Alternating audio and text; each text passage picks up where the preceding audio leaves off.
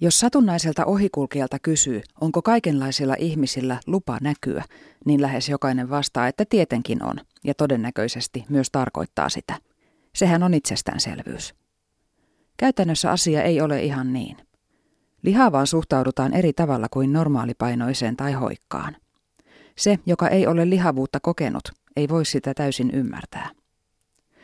Lihavana olin valtaosalle ihmisistä lähes näkymätön – Minut oli helppo sivuuttaa. Olinpa miten ahkera tai nokkela hyvänsä. Minulta puuttui sosiaalisesti hyvin kallisarvoinen ominaisuus. En mahtunut yleisen kauneuskäsityksen rajojen sisään. Olin kaikella tavalla huomaamaton. Aloin itsekin uskoa olevani epäviehättävä, enkä siksi uskaltanut korostaa itsessäni mitään.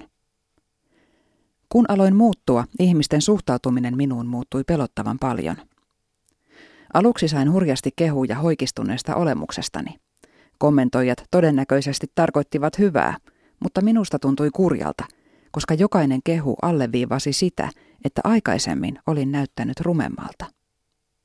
Länsimaiseen kulttuuriin on syvälle sisäänkirjoitettu oletus siitä, että jokainen lihava haluaisi olla hoikempi. Joten kun ihminen laihtuu, oletetaan, että se on automaattisesti hyvä asia ja tavoitellun muutoksen lopputulos. Ei tajuta, että laihtuminen voi johtua vaikka sairaudesta tai surusta.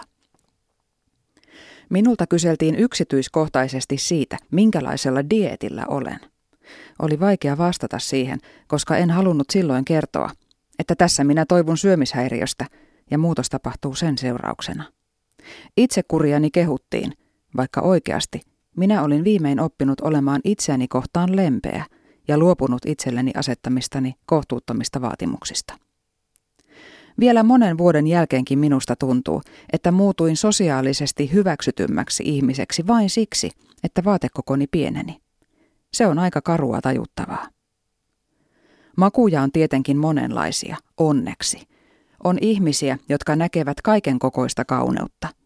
Mutta yleiset kauneusihanteet jylläävät ylivoimalla, ja erityisesti se näkyy ja tuntuu siinä, miten vastakkaisen sukupuolen huomiota saa. Ylipainoisena sain todellakin olla rauhassa. Toista oli, kun hoikistuin. Minulle alettiin availla ovia, minuun luotiin pitkiä katseita, minua sanottiin kauniiksi tai seksikkääksi, ja jopa vislattiin perään. Ja rehellisesti on myönnettävä, että kyllä se tuntui hyvältä kaikkien niiden näkymättömien vuosien jälkeen. Kukapa ei pitäisi siitä, että saa kuulla olevansa viehättävä. Mutta tunnen jälkisurua sen entisen Marian puolesta. Sisältä hän oli sama ihminen kuin nykyäänkin. Miksi hänelle ei avattu ovia? Yksi korjaavimmista kokemuksistani on ollut, kun eräs mies äskettäin katsoi vanhaa valokuvaa minusta. Olet ollut jo tuolloin todella kaunis, hän totesi sellaisella painokkuudella, että en kyseenalaistanut hänen sanomaansa. Voi kumpa olisin kuullut sen silloin ennen.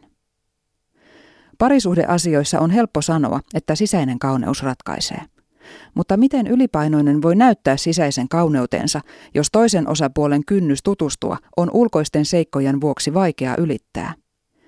Sääliksi käy myös niitä kauneuskäsitystensä vankeja, jotka eivät uskalla tutustua ihaniin ihmisiin koossa XXL.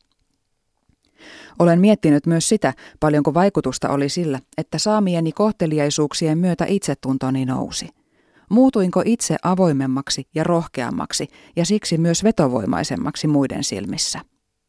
Opinko ottamaan tilani kaikissa sosiaalisissa tilanteissa siksi, että koin viimein olevani oikeanlainen ja hyväksyttyyn muottiin sopiva? Voi olla, että silläkin on merkitystä. Ja se on osa ongelman ydintä. Miksi en osannut ottaa tilaani silloin ennen? Miksi alistuin itsekin ajattelemaan, että en ole riittävän hyvä isokokoisena? Terve tapa olisi ollut ajatella jo silloin, että kuka tahansa on onnekas saadessaan minusta työkaverin, ystävän tai kumppanin.